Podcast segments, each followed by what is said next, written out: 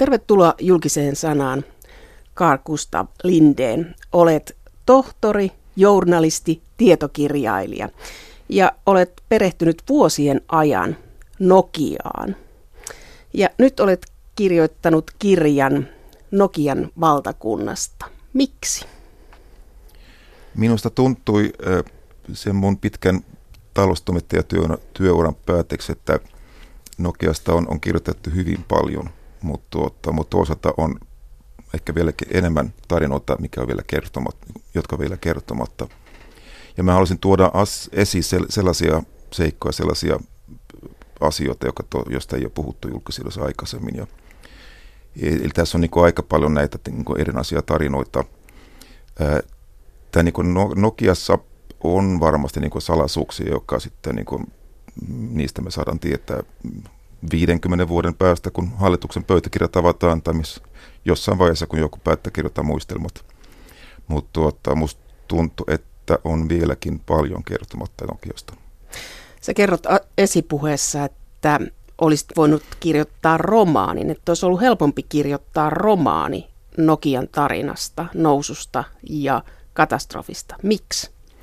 No se tietysti, siellä on kaikki ainekset niin kuin romaaniaineksiin. Siellä on niin kuin vahva johtaja, siellä on kaikenlaisia niin kuin petoksia ja, ja niin kuin huijauksia ja mm, menetettyjä mahdollisuuksia. Mm, mutta mä päätin sittenkin, että ehkä tämä on, mä haluan pysyä faktassa. Mä viittaan tuossa niin Joen Donnerin mun suuri, tai nuori, nuoruuden idoliin, joka kirjoitti tietokirjoja, lähinnä matkakirjoja Euroopasta. Ja hän otti itselleen vähän vapauksia ja mä päätin, että yhtä kiehtova, mutta tuota, ilman vapauksia haluan kirjoittaa tämän. Karl Gustav Lindeen, sä sanoit, että siellä oli petoksia. Mitä sä tarkoitat sillä ja väärinkäytöksiä? No suurin petos on varmasti niin kuin Nokian äh, strategiakäännös äh, alihankkia äh, strategiassa 2000-luvun alussa, kun tuota, Suomessa oli noin 300 alihankkia Nokialle ja ne seurasi uskollisesti Nokian kehitystä ja muut, muuttivat niin kuin maailma, investoivat, investoivat maailmalle. Laitettiin uusia tehtaita ja pystyyn niin Meksikossa, Kiinassa, missä vaan Nokia oli läsnä. Ja tuota, 2000-luvun alussa Nokia päätti, että tehdään strategiamuutos. Nä, näkivät, että kiinalaiset nousevat vahvasti. Se on halpaa tuonta, tuotantoa, riittävän hyvä laatu. Niin tuota, pikkuhiljaa siirrettiin koko alihankintaketju sinne Kiinan puolelle – sitten on kiista, kertooko Nokia tästä alihankijoille Suomessa vai ei. Jotkut sanoivat, sanoi, että eivät tienneet, että vielä 2007 investoivat voimakkaasti niin uuteen tuotantokapasiteettiin. Nokia itse ilmoitti että jälkeenpäin, että 2003 se piti olla selvä kaikille, että mitä oli tapahtumassa. Et, et esimerkiksi Elkotek, joka oli suurin alihankkija, niin se, sen kohtalo on aika kaarmia, että, että yritys, jolla on yli 20 000 ihmistä töissä, niin totta, muutamassa vuodessa menee konkurssin Nokian takia. Eli he uskoivat sellaisen, että heillä on työtä siellä ja heitä kehoitettiin investoimaan. Eli he kokevat, että he ovat tulleet hieman vedätetyiksi. Aika lailla vedetetyiksi. Eli 2006-2007 Elkotekin johtu huomasi, että niin toimitukset vähenevät ja syyt eivät ole olleet selvät. Ne päätti ne, neuvottelun Nokian kanssa ja tota Nokia vakuutti, että kyllä me niin vanhat sopimukset ovat, ovat voimassa ja toimitukset jatkuvat, mutta ei se auttanut, se vaan, niin ne vaan väheni, että niin kuin muutama miljardi häippi niin kuin vuodessa niin kuin liikevaihtoa Nokia myynnissä. Ja tämä oli niin kuin, se asia, joka tuotta koitui sitten Elkotekin kohtaloksi. Oliko näitä muita yrityksiä samalla tavalla yhtä rajun kohtalon kokeneita? No ehkä Elkotek on se suurin ja, ja tuota, traagisin tapaus, mutta kyllä niitä oli muitakin. Ja, ja kun Nokia kiristi ehdot, niin tuota, oli hyvin vaikea olla niin Nokian ää, alihankkija. Ja se johtuu niin kuin erilaisiin yrityskauppuihin. Taivanalaiset ostivat suomalaisia firmoja, jotka oli Nokian alihankkijoita ja pistivät tehtaat kiinni ja, ja tota, sitten se tarina oli loppu. Carl Gustav Linden, olet seurannut Nokia taloustoimittajana ja tutkijana hyvin pitkään, niin kerro ihan lyhyesti tiivistäen, että miten tämä yhtiö nousi niin nopeasti? Sä oot nyt vuodesta 13 kirjoittanut kirjaa Nokian valtakunta ja keskittynyt siihen. Mikä se tarina sinun nähdäksesi on? No nämä menestyksen eväthän olivat jo siinä jo, ne, ne niin tuli jo 60-70-luvulla. Että se, mikä tapahtui vuonna 1992, kun Jorma Olilasta tuli, tuli tuota, toimitusjohtaja ja syntyi se Dream Team, tämä viisikko, joka toteutti, toteutti niin Ollilan suunnitelmia, niin tuota, silloin oli jo niin kuin pohjat tehty valmiiksi tälle, tälle niin nousulle. Ja sitten oli uskomaton tuuri, niin kuin Ollila itse on, on, on kirjoittanut omissa muistelmissa, että se oli niin mahdoton menestys, että tällaista ei tapahdu niin kuin kovin usein. Ei Suomessa, ei, eikä maailmassa. Ja tuota, sitten oli niin kuin, ää, erittäin hyvät, hyvät niin kuin liiketoiminnalliset ja, ja tuota, teknilliset ratkaisut, joka tehtiin 90-luvun alussa. Mutta se Nokia, joka ol, silloin nousi, niin se, se niin alamäki alkoi jo itse asiassa aika nopeasti, mutta siitä ei huomattu, koska tuota, Nokia pystyi ylläpitämään niitä isoja margina- niitä isoja volyymeja kännykkäpuolella jo pitkään. Eli tavallaan niin kuin vasta 2008 Nokian kohtalo oli niin kuin Nokian tilanne oli aika, aika paha, mutta vaikka niin oli isot, isot voitot muut, muut niin tulevaisuuden kuviot oli erittäin epäselvät ja Nokian johto päätti että olla satsamatta niin tähän uuteen, mitä olisi voinut pelastaa firmaa. Että se, niin se alamäki alkoi ehkä 2005-2006 ja, ja tuota, korostui 2008-2009. Et sitten kun Steven Elop tuli 2010 syksyllä, niin, niin tuota, se oli aika mahdoton tehtävä niin pelastaa sen firman kirjoitat tuossa, traagisia oli nämä innovaatiot ja niiden kohtalot, että Nokia hylkäsi äh, kosketusnäytön, tabletin. Siellä oli aika monta asiaa, jotka oli hollilla, mutta onko nämä vaan tarinoita, joita suomalaiset kertoo itsetunnon kohottamiseksi? No ne on sekä että. Kyllä niin kuin esimerkiksi tabletti, se tekniikka ei oikeastaan ollut kypsä silloin 2000-2001, kun tämä tabletti tuotiin, tai niin sitähän tehtiin tuhat kappaletta – ja se kosketus näitä, niin tuota, kyllä niin Nokian johto oli oikeassa, että, että niin asiakkaat, kun tehtiin kokeilua, eivät halunneet kosketusnäyttöä. Mutta toisaalta, niin kun me tiedetään Apple ja Steve Jobs, niin vaan päätti, että näin se tehdään, ja sitten luodaan semmoinen kokemus, että niin sitten vasta ihmiset tajuavat, että tähän on hyvä. Ja, ja kyllä niin Nokia on näitä menetettyjä mahdollisuuksia niin hautausmaa mutta oliko se suomalaista yrityskulttuuria, että se on vähän kuin suomalainen urheilujoukkue, joka on voimissaan, mutta sitten se viimeinen menestys, pää ei kestä menestystä, että halutaan vaan varmistaa? Se on, oli ehkä joo, semmoinen niin varmuus, kaik, varmuus, varmuus, eli niin kuin yksi haasteltava sanoi, ranskalainen sanoi, että hänelle riittää 70 prosentin varmuus, että tämä onnistuu, että 30 prosenttia sitten tapahtuu matkan varrella, kun taas sen kollegat Nokiasta, niin, niin tuota, niille riitti vasta 120 prosenttia niin varmuutta, että tämä onnistuu. Että semmoinen niin riski, riskiajattelu, että niin ei tehdä mitään, jos se on pientäkin mahdollisuutta, se menee pieleen.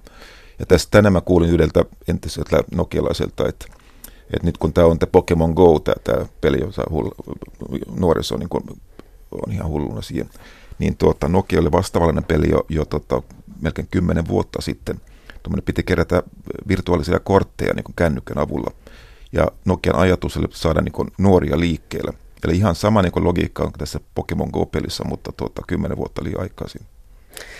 Se on aika surullista, mutta jos yhtiö oli maailman viiden suurimman joukossa, miljardiyhtiö, niin olisi ollut varaa tehdä jotain pieleenkin. Joo, siitä jälkeenpäin moni on erittäin vihanen, että silloin 2008 olisi ollut mahdollista tiedä ihan mitä vaan. Nokian kassassa oli jotain 12 miljardia niin kuin löysää rahaa, joka olisi voinut pistää niin kuin uusin, tähän uuteen tuntemattomaan, mutta Nokian johto päätti niin kuin optimoida olemassa olevia prosesseja ja, ja tuotteita ja jatkaa sitä samaa mallia. Vaikka kyllä tiedettiin jo keväällä 2008, että kaikki mittarit oli punaisella, että ei tämä, tämä ei näytä hyvältä. Ja se oli jo ennen kuin, kuin iPhoneista ja, ja tota Androidista se Googlen – käytöjärjestelmästä oli tullut niin suosittua. Eli, eli Nokian johto tiesi varhaisessa vaiheessa, että ei tämä tule menemään, mutta tuota, ne uskoo siihen, että ylläpidetään niin meidän volyymia ja sitten katsotaan jossain, jossain vaiheessa, niin kuin missä ollaan ja mitä pitää tehdä.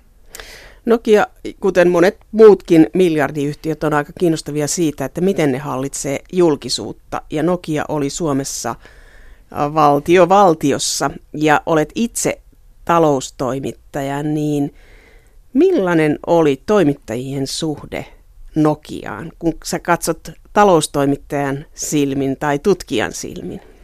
No se oli hy- välillä hyvä ja välillä hyvin ongelmallinen.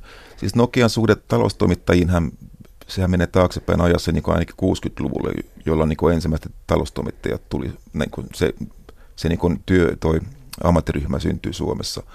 Ja, ja kyllä Nokia silloin jo esimerkiksi, kun, kun tuota, mm, oli aika tehdä niin ydinvoimapäätöksiä, niin, niin tuota, joka, siinä oli Nokia niin kuin lipunkantajana, niin kyllä se niin kuin sai no, toi toimittajaporukka mukaan siihen projektiin, että niin kuin Nokia ja tota, taloustoimittajat yhdessä niin kuin veivät sen ydinvoima-asia eteenpäin. Sitten tietysti 92, kun, kun oli, firma oli aika huonossa kunnossa ja Ollilla tuli, niin sillä oli vaikeuksia saada niin kuin suomalaisia toim- taloustoimittajia vakuuttuneeksi, että Nokiasta tuli vielä jotain isoa. Että on, on toi yksi Helsingin Sanomien to- taloustoimittaja on kertonut silloisesta niin kuin aja, ajasta, kun, kun tota, toimitus oli vierailemassa Nokian luona ja, ja tuota, Jorma Ollila näytti kännykkä ja sanoi, että kellä on tämmöisen, kukaan ei nostanut kättä. No siinä sitten näette, että tässä on niin maailman markkinat edessä. Ja tämä kyseinen taloustoimittaja kysyi Ollilalta, tai kysyi, tuota, että no eikö tämä voi näyttää niin kuin, niitä ei tarvita. Että sen takia tuota, kukaan ei nostanut kättä että tämä olisi ilmapiiri Suomessa, niin kuin Nokia tollakaan ollut, ollut tuota, mm, hyvässä mainissa Suomessa. Että se tapahtui hiljalleen ja vasta niin kuin, kun amerikkalaiset lehdet löysivät Nokian viisi vuotta myöhemmin, 98-2000, niin tuota, suomalaiset toimittajat ymmärsivät myöskin, että meillä on niin jotain ainutlaatuista Suomessa. Eli kansainvälisesti piti meille kertoa, että meillä on yritys, jolla on mahdollisuuksia. Mutta mielenkiintoista on tämä Nokian tie julkisuuden kanssa, että kaapelitehdas, kumi, kumisaapastehdas Nokia lobbasi ydinvoimaa ja vaikutti sitä kautta toimittajan. Eli heillä oli jo tämmöinen niin kuin yrityskulttuuri, miten vaikutetaan toimittajiin, mutta menestyksen kertominen piti tulla ulkomailta. Mm, aivan, niin se oli. Ja sitten kun tuota, Nokia rupesi kohtamaan ongelmia 2000-luvun alussa, niin tuota, vaikka niin kuin ulkomailla kirjoitettiin kriittisesti, niin Suomessa sitä ei kyllä näkynyt paljon, että niin on sellainen neutraali Nokia kunnioitettavaa niin kirjoittelua. Et, et mä muistan, ja niin kuin ei nähty, että Nokia, kuinka huonossa jamassa Nokia on. Esimerkiksi 2008 niin yksi toimittaja sanoi, että nyt voimme vähän niin rentoutua, koska niin Nokia menee niin hyvin, että ei tarvitse pelätä enää, että joku, joku tuota, vie sen paikan. Ja se tietysti oli ihan väärä, väärä niin kuin arviointi, koska silloin vasta niin kuin Nokian alamäki oli tapahtumassa. Karkusta Linden, sinun Nokia-tarinastasi tulee sellainen kuva, että suomalaiset toimittajat olivat Nokian johdon ja viestinnän vedettävissä, että heitä vietiin, heille kerrottiin, mitä he kertovat. Kyllä se niin, kuin niin on, on eli tota, kyllä se oli hyvin vaikea olla kriittinen Nokia, Nokian suhteen ja, ja tota, Nokia johto, erityisesti Jorma Ollilahan vastasi aika, aika tota, nopeasti ja ärhäkkäästi, jos joku kirjoitti jotain, mm, ei nyt pelkästään niin kuin väärää tietoa Nokiasta, vaan myöskin niin kuin väärä sävystä niin kuin artikkelia Nokiasta, että hän soitti sitten sunnuntai-aamulla toimittajalle kotiin ja haukku lyttyyn. Että tämä tietysti oli aika tehokas tapa hiljentää niin kuin ne, jotka ehkä olivat, olivat kriittisiä. Että kukaan ei halunnut Ollilan soittoa sunnuntai-aamulla. Mutta koskiko tämä yksittäisiä toimittajia vai koskiko se sitä, että mediatalot olivat myös varuillaan Nokian suhteen? Öö, se oli sekä tuota päätoimittajatasolla että niin toimittajatasolla. Että kyllä niin näitä keskusteluja käytiin, käytiin niin kaikilla tasoilla.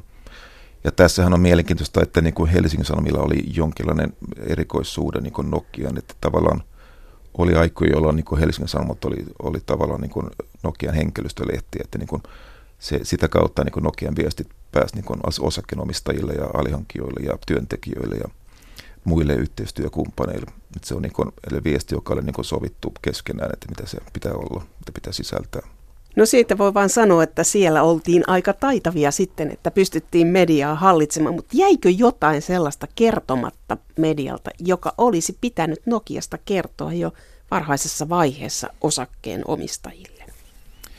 No tietysti niin kuin esimerkiksi semmoinen asia kuin, kuin vaalirahoitus, sehän on niin kuin Nokia oli mukana niin kuin monet muut suurfirma, suurfirma niin kuin rahoittamassa poliitikoiden niin kuin markkinointikampanjoita, vaalikampanjoita – ja kyllä se oli tiedossa, että Nokia oli antanut puhtaana käteen niin kuin rahapolitiikoille sekä kunnallistasolla että niin kuin valtakuntatasolla. Ja tuota, Nokialla oli erilaisia niin kuin luokkia, vähän niin kuin nyrkelyset, niin kuin erilaisia kiloluokkia. Ja, ja se raha jaettiin sen niin näiden luokkien perusteella. Tämä oli tiedossa, en tiedä kuinka laajasti, siitä olisi voinut kirjoittaa, mutta siitä ei ole kovin paljon mainittuja. Kuinka paljon Nokia laittoi eduskuntavaaleihin? Onko siitä tietoa? No, niitä mappia, johon näitä tota, tietojen kerätty on, on jostain syystä häipyneet. Mä oon kysynyt niiden perän ja, ja tota, vastaus on, että ne on jossain, mutta kukaan ei tiedä missä. Ne oli silloin aikoinaan niin kuin pääjohtajan Jorma Olilan ja sen viestintäjohtajan hallussa. Ja ne kävi henkilökohtaisesti läpi, että kelle annetaan rahaa ja kuinka paljon.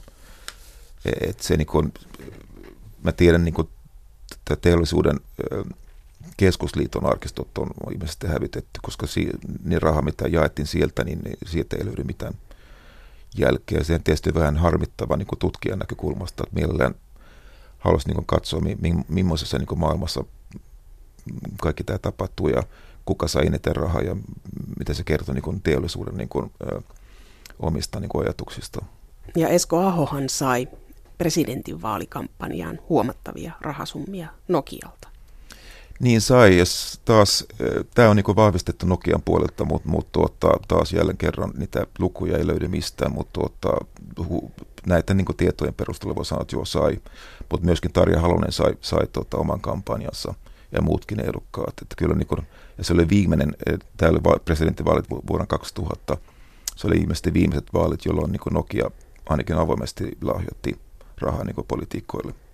Et sen jälkeen tämä käytäntö lopetettiin. Oliko sinun mielestäsi Nokian vaalirahoitus korruptiota? No korruptio on yleensä niin määritellään niin, että se, jos saa jotain vastinneeksi, jos joku poliitikko päättää jotain niin Nokia eduksi, niin, niin sitten se on niin suora korruptio.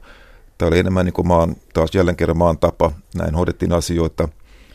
Ja tämä niin Nokian malli niin jatkuu sitten seuraavissa eduskuntavaalissa ja seuraavassakin, kun, tuota, kun, kun se niin kun, henkilöt, jotka ovat hoitanut nämä, nämä systeemit, niin kun, siirrytty niin kun, toiselle puolelle ja rupesi niin kun, rahoittaa muita, muita tuota, ä, politiikoita.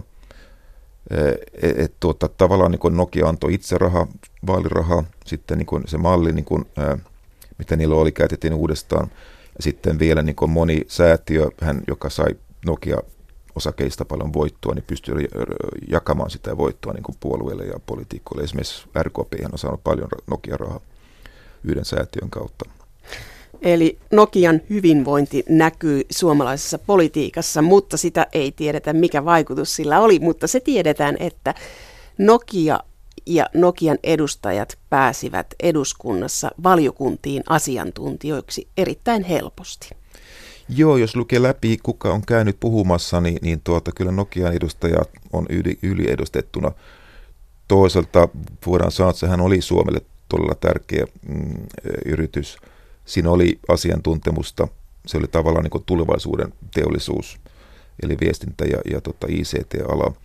Niin kyllä varmasti oli syytä kuunnella aika tarkkaan, mitä, mitä tota Nokia oli mieltä esimerkiksi lainsäädännöstä – mutta sitten toisaalta niin kuin Kimmo Sasi, joka silloin oli, oli tuota, viestintäministeri, sanoi, että hän niin kuin käski virkamiehet soittaa Nokialle, kun joku lakipaketti oli niin kuin suunnitelija kysyä, mitä mieltä Nokian asiantuntijat ovat.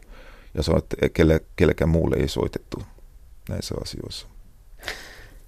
Niin, Nokia toi hyvinvointia ja se oli taloudellisesti merkittävä, mutta se oli merkittävä myös päätöksenteossa. Ja yksi tämmöinen esimerkki on Lex Nokia saako yritys tietää, mitä, millaista kirjeenvaihtoja työntekijät käyvät ulkopuolella. Ja si- sitä perusteltiin sillä, että yrityssalaisuudet eivät vuoda ulkopuolelle.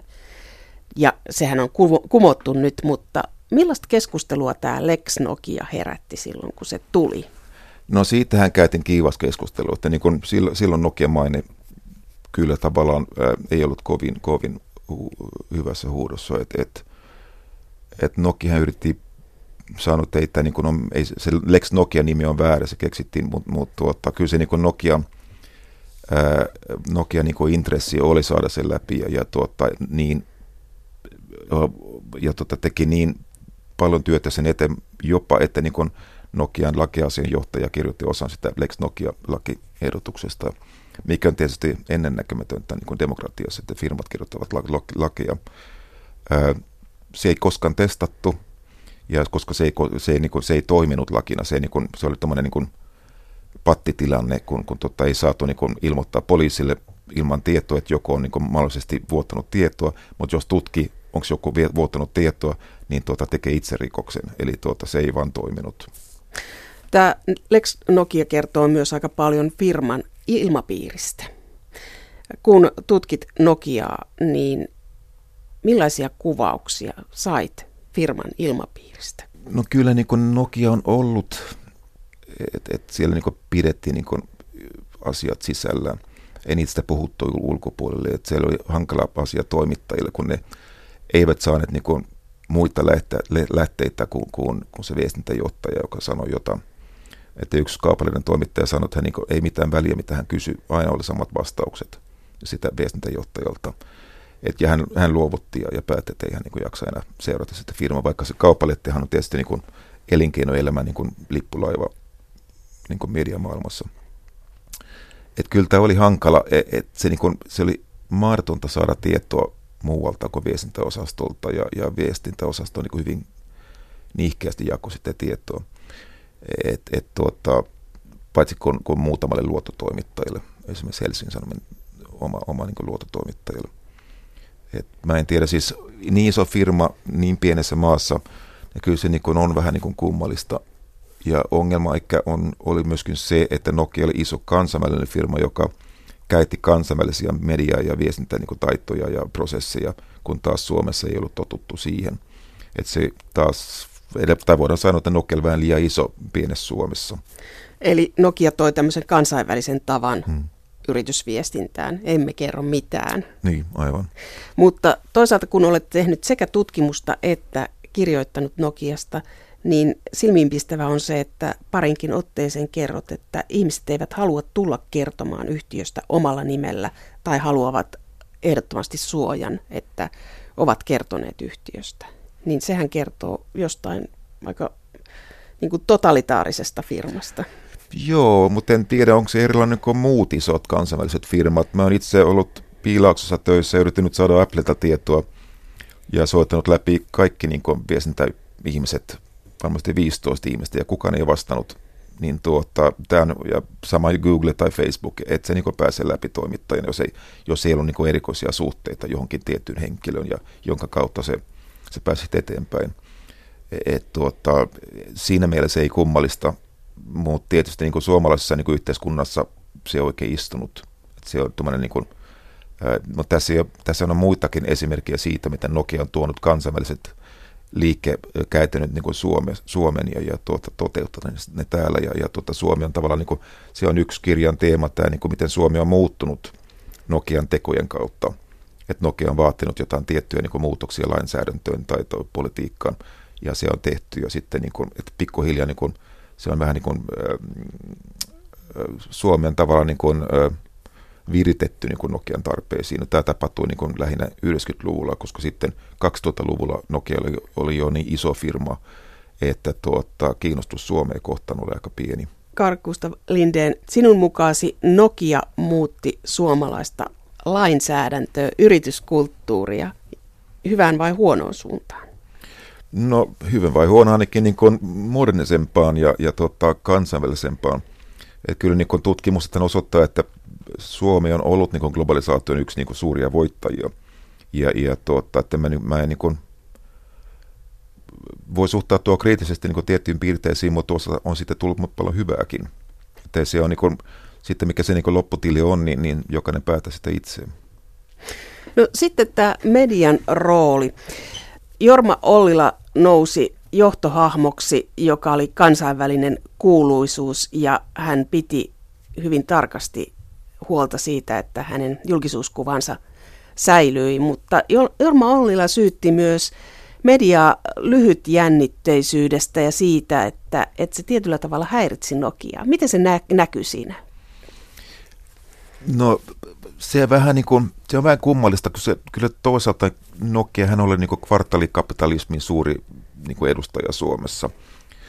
Mutta se toi, mitä sä mainitsit, että tapahtui joskus 2006, jolloin niin kuin Nokia, Nokia johtu tunsi ne, niitä paineita niin kuin sijoittajilta, joka elää myymällä ja ostamalla niin kuin joka hetkessä, että Nokia oli firma ilman omistajaa.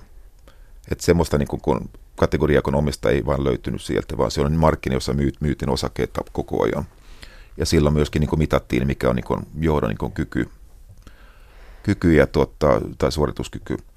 Ja tämä oli tietysti hyvin rasittava johdolle, koska varmasti ymmärsivät, että kohta pitää tehdä niin aika radikaalisia päätöksiä, jopa niin, että pistetään peli poikki vuodeksi ja kehitetään sitä uutta, mitä tarvitaan, että voidaan niin sitten menestyksellisesti, menestyksellisesti päästä niin tulevaisuuteen. Ja, ja tämä vuosi, se ei koskaan toteutunut, että, että tämä innovaatiohetki niin se ei koskaan toteutunut, vaan niin jatkettiin niin samalla mallilla. Ja tuotta, mä ymmärrän, että siinä vaiheessa paineet sijoittajilta ehkä oli haitta. Ne halusivat, niin kuin, että volyymit pidetään yllä, että tuota, tehdään paljon puhelimia ja se 40 prosentin markkinaosuus globaalisti, siitä pidetään kiinni mil, hinnassa mille tahansa. Ja ei varmaan ollut helppoa.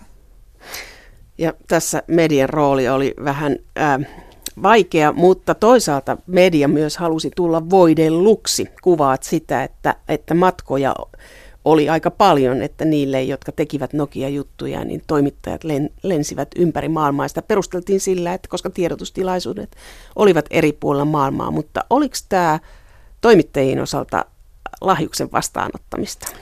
No, sääntöjen mukaan kyllä on, ja, ja tuota, mutta selitettiin jo, niin kuin sanoit, että kun ne Nokian kilpailijatkin vie meidät niin ulkomaille johonkin lentokenttähotelliin ja tarjoaa illallisen ja niin poispäin, että miksei niin kuin, otetaan Nokialta vastaan, että me ollaan yhtään niin kuin, avoimia kaikki, kaikkia tarjouksia.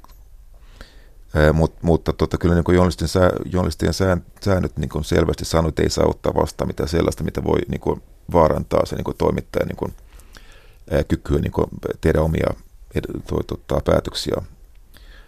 Ää, ja nämä matkathan oli legendaarisia. Siellä niin kuin, asuttiin luksushotellissa ja syötiin maailman parhaissa ravintoloissa ja, ja tota, nähtiin, nähtiin maailma Singapore, Cannes, Barcelona, missä nyt käytiin USAssa – että kyllä siinä oli hieno olla mukana toimittajana. Et yksi ruotsalainen toimittaja täällä meni kun, kun tämmöinen teatteri, joka kiersi maailma. Että kaikki tunsi toisiaan. Olit itse mukana myös näillä matkoilla? No valitettavasti en ollut, se olisi ollut hauska. Kaduttaako, että et päässyt mukaan. Mutta tämä onkin mielenkiintoista, että jos ajattelee, että puhut luksushotelleista ja val- valtavista tilaisuuksista, niin siitä ei puhuttu mitään, tai en ainakaan muista, että jutuissa olisi ollut, että tämän jutun kustannukset maksoi Nokia. Joo, ei, ei ollut semmoista niin kuin, tuotteselostusta. Että kyllä mun mielestä olisi pitänyt olla. Ja tota, jälkeenpäin mä tiedän, että aika monella toimittajalla vähän niin kuin, vähän niin kuin krapula, että miten näin kävi. Että oli vähän niin kuin liian tiivisti mukana, liian niin kuin, äh, uskoin Nokian viestiin liian niin kuin, paljon. Olisi pitänyt olla kriittisempiä.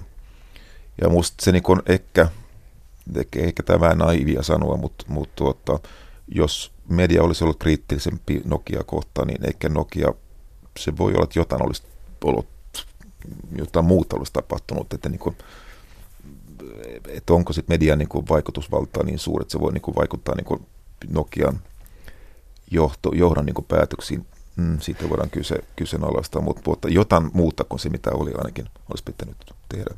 No sitä olisi varmaan pidetty epäisänmaallisena, koska Nokian vaikutus suomalaisten itsetuntoon oli valtava mm. suorittavalla tasolla ja johtotasolla ja kaikkia hiveli se, kun menit ulkomaille ja näit joka puolella Nokia, Nokia, Nokia, niin varmaan se sumensi aika lailla myös sitä, että ei tullut mielenkään, että tässä on kyse tällaisesta voitelusta tai että, että koska olen matkustanut, niin voisinko ehkä suhtautua kriittisesti? Joo, mä en tiedä. Siis toisaalta niin kyllä, oli, kyllä ihmiset olivat suuttuneita Nokian toiminnasta myöskin. Näitä johtajia sai hirvet palkkoja ja, ja, ja tota, Nokia oli valtio valtiossa ja, ja ei se nyt kaikkien kukkaroihin tullut se raha, mitä niin Nokia, Nokiasta niin irtosi. Et kyllä se niin kuin sanoisin, että enemmän niin kuin eliitin näkemys kuin, kuin, niin kuin kansan, syvän kansan niin kuin näkemys Nokian va, tota, ää, tärkeydestä. Mutta totta se on, että jos matkustit ulkomailla ja, ja tuota, Nokia oli läsnä kaikkialla, ja tämä Nokian soittosignaali Nokia Tune, hän oli, se kuului kaikissa metrossa ympäri maailmaa. Et kyllä se niin kuin siinä mielessä niin kuin nosti sydän vähän sykki vähän niin nopeammin kuin kun pääsi kokea semmoista, että minä olen Suomesta. Ja mä oon niin itse kokeillut sitä Intiassa, että, että kun sanot, että minä olen Suomesta, niin tota, Finland, uh, ei ne tiedä missä on Finland, mutta sitten kun sanoo Nokia Land, niin aa, Nokia. No valitsiko Nokia tai vaikuttiko Nokia siihen, ketkä tekivät näitä juttuja tiedotusvälineissä? No ei Nokia sillä tavalla valitsenut, niin kuin kuka kirjoittaa, mutta kyllä se niin kuin, varmasti tapahtui niin, että niin kuin oli, jotkut sai enemmän tietoja, oli paremmat suhteet ja ne eikä omissa toimituksissa nostettiin esiin, kun taas ne, jotka eivät pärjänneet niin siinä Nokian kanssa, niin tuota, eivät sitten kirjoittaneetkaan. Et kyllä se vaati niin neuvotteluja, aika paljonkin neuvotteluja. Jorma Ollilalla oli myös oma tapansa vaikuttaa toimittajiin ja hän valitsi ympärilleen ihmisiä. Joo, se tota, Ollila millä jutteli toimittajien kanssa, jos hänen mielestään olivat riittävän fiksuja, että ne niin ymmärsi, mistä hän puhui ja pystyi, niin kuin, äh, pystyi niin kuin auttaa häntä niin kuin ymmärtämään. Että siellä oli niin kuin ilmeisesti aika hyvätkin suhteet muutaman toimittajan.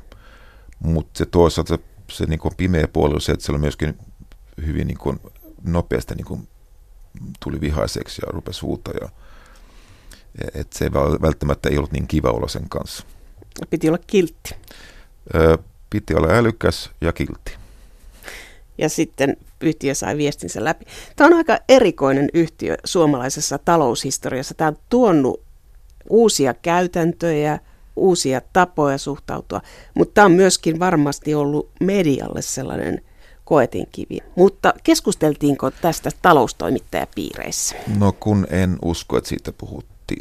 Enemmän niin kuin puhuttiin, että kuka pääsee mukaan seuraavan Kannesin matkan tai seuraavan Barcelona matkan ja, ja mitä aikaisempina matkona tapahtunut. Se elementumasta sankaritoimintaa, että niin kuin saa olla sisäpiirissä mukana. Mä en muista että keskusteli, jos olisi käyty läpi nämä niin kuin eettiset ja moraaliset puolet tästä.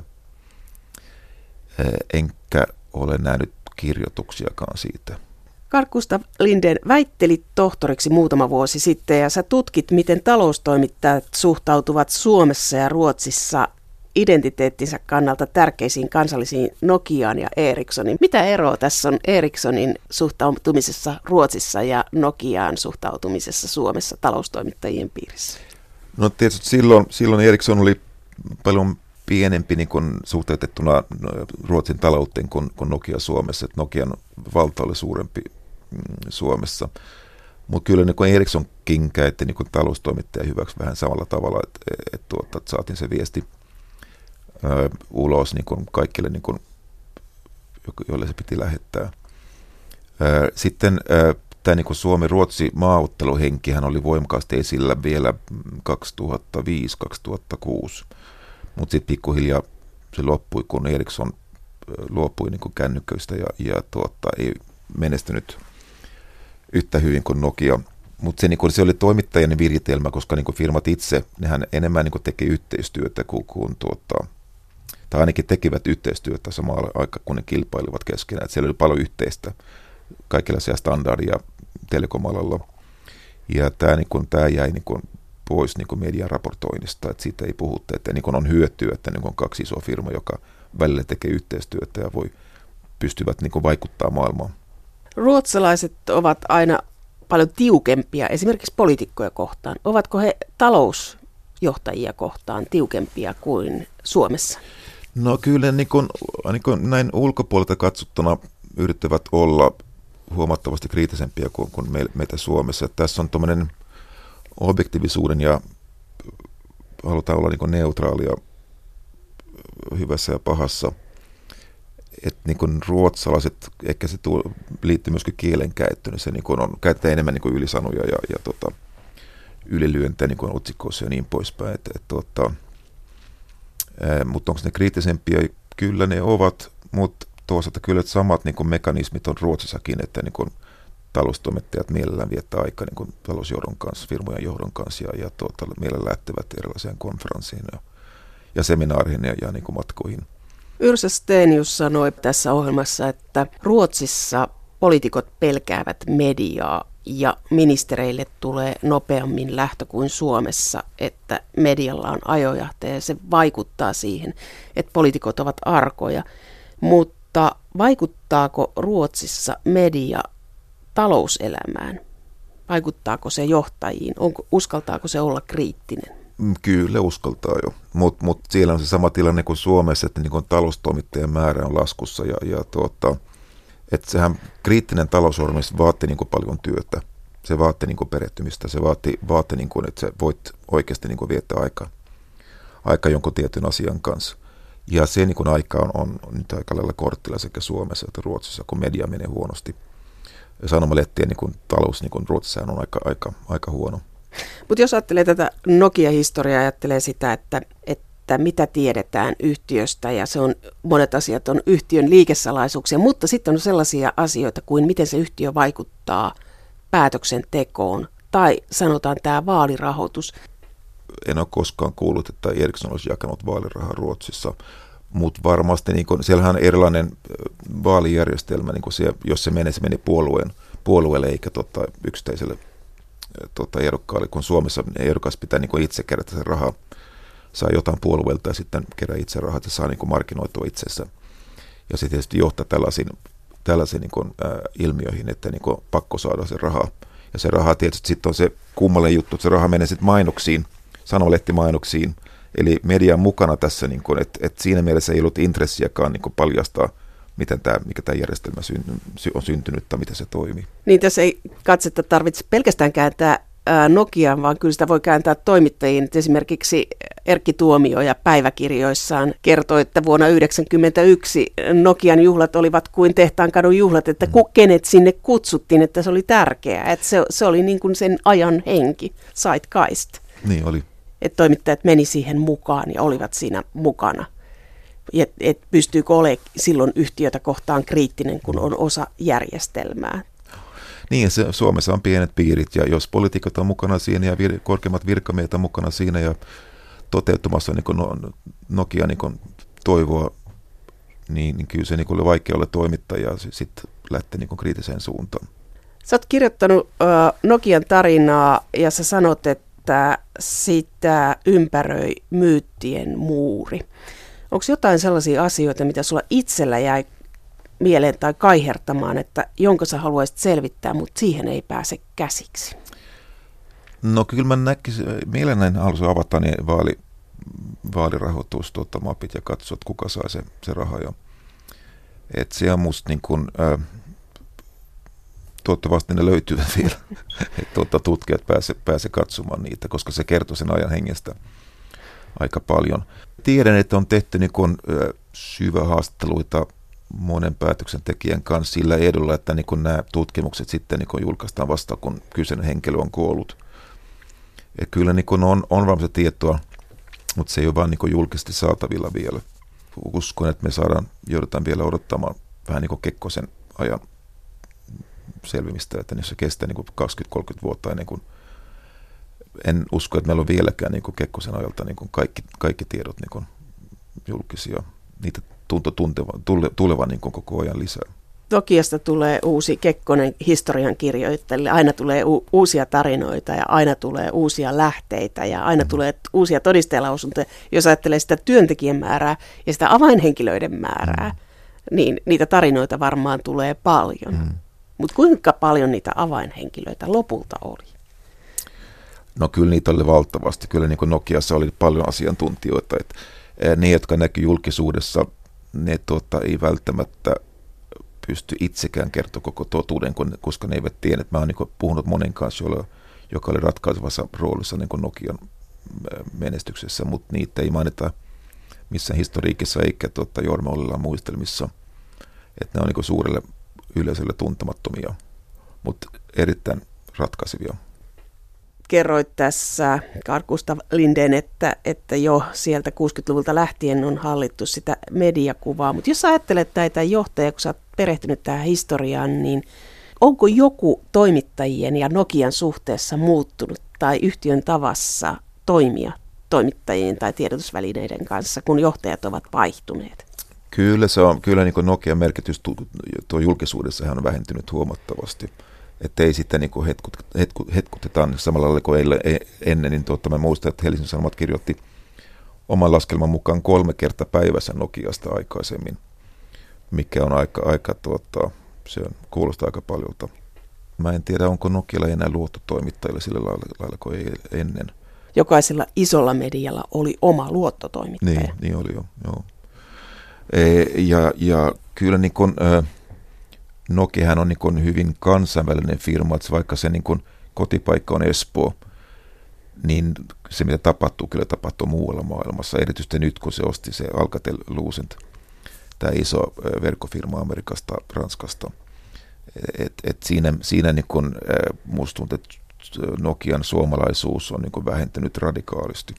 Nokia on kiinnostanut kansainvälisesti paljon ja sitä on tutkittu, mutta kummasta ollaan oltu enemmän kiinnostuneita? Nokian noususta vai laskusta? Mikä on tutkimusta kiinnostanut? Joo, siis tutkimuksia on tehty paljon silloin, kun Nokia nousi. Ja se on niin tuommoinen ilmiö niin kuin tieteellisestä maailmasta tai taloustieteellisestä maailmasta, että silloin on, on, kun on noussut ja menee hyvin, niin on helppo saada yhteyttä ja se on helppo saada niin kontaktia, kun taas asiat menee pieleen, niin se on aika lailla mahdotonta ää, toimittajana niin kuin saada tietoa, paitsi tietysti silloin, kun, kun, kun joku saa potkut ja, ja niin kuin, ää, silloin yleensä niin kuin kaapi tavataan. Ää, mutta kyllä ne molemmat ovat olleet kiinnostavia. Tämä niin kuin ala, alamäki on tietysti niin kuin hyvin, hyvin masentava.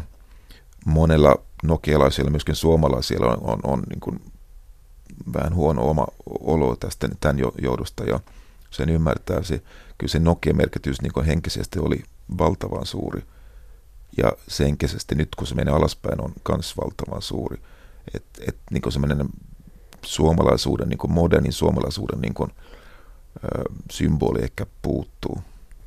Millaisena näet Nokian tulevaisuuden? Tietysti ala on haastava, marginaalit on pienet, mutta tähän Rajab Suuri, siis tämä Nokian toimitusjohtaja on tehnyt hallituksen puheenjohtaja Risto Siilasmaan kanssa valtavan hyvä työn niin kuin saadakseen niin kuin Nokialle uuden, uuden suunnan. Tietysti niin kuin nämä verkko, tämä verkkopuoli, jossa nyt ollaan, niin, niin sehän kehittyi jo ennen kuin, kun tämä kännykkäbuumi tuli.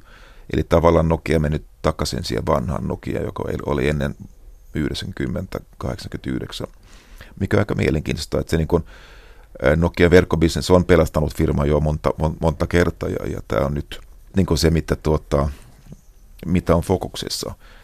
Ja kyllä niin kuin, miten nyt maailma on muuttunut tällaiset, no kaikki, kaikki laitteet ja ihmiset ovat kytkettyneet toisiinsa, niin, niin, niin tällä, tällaiset palveluthan on niin kuin ihan yti, ytimessä maailmassa niin kuin tulevaisuudessakin.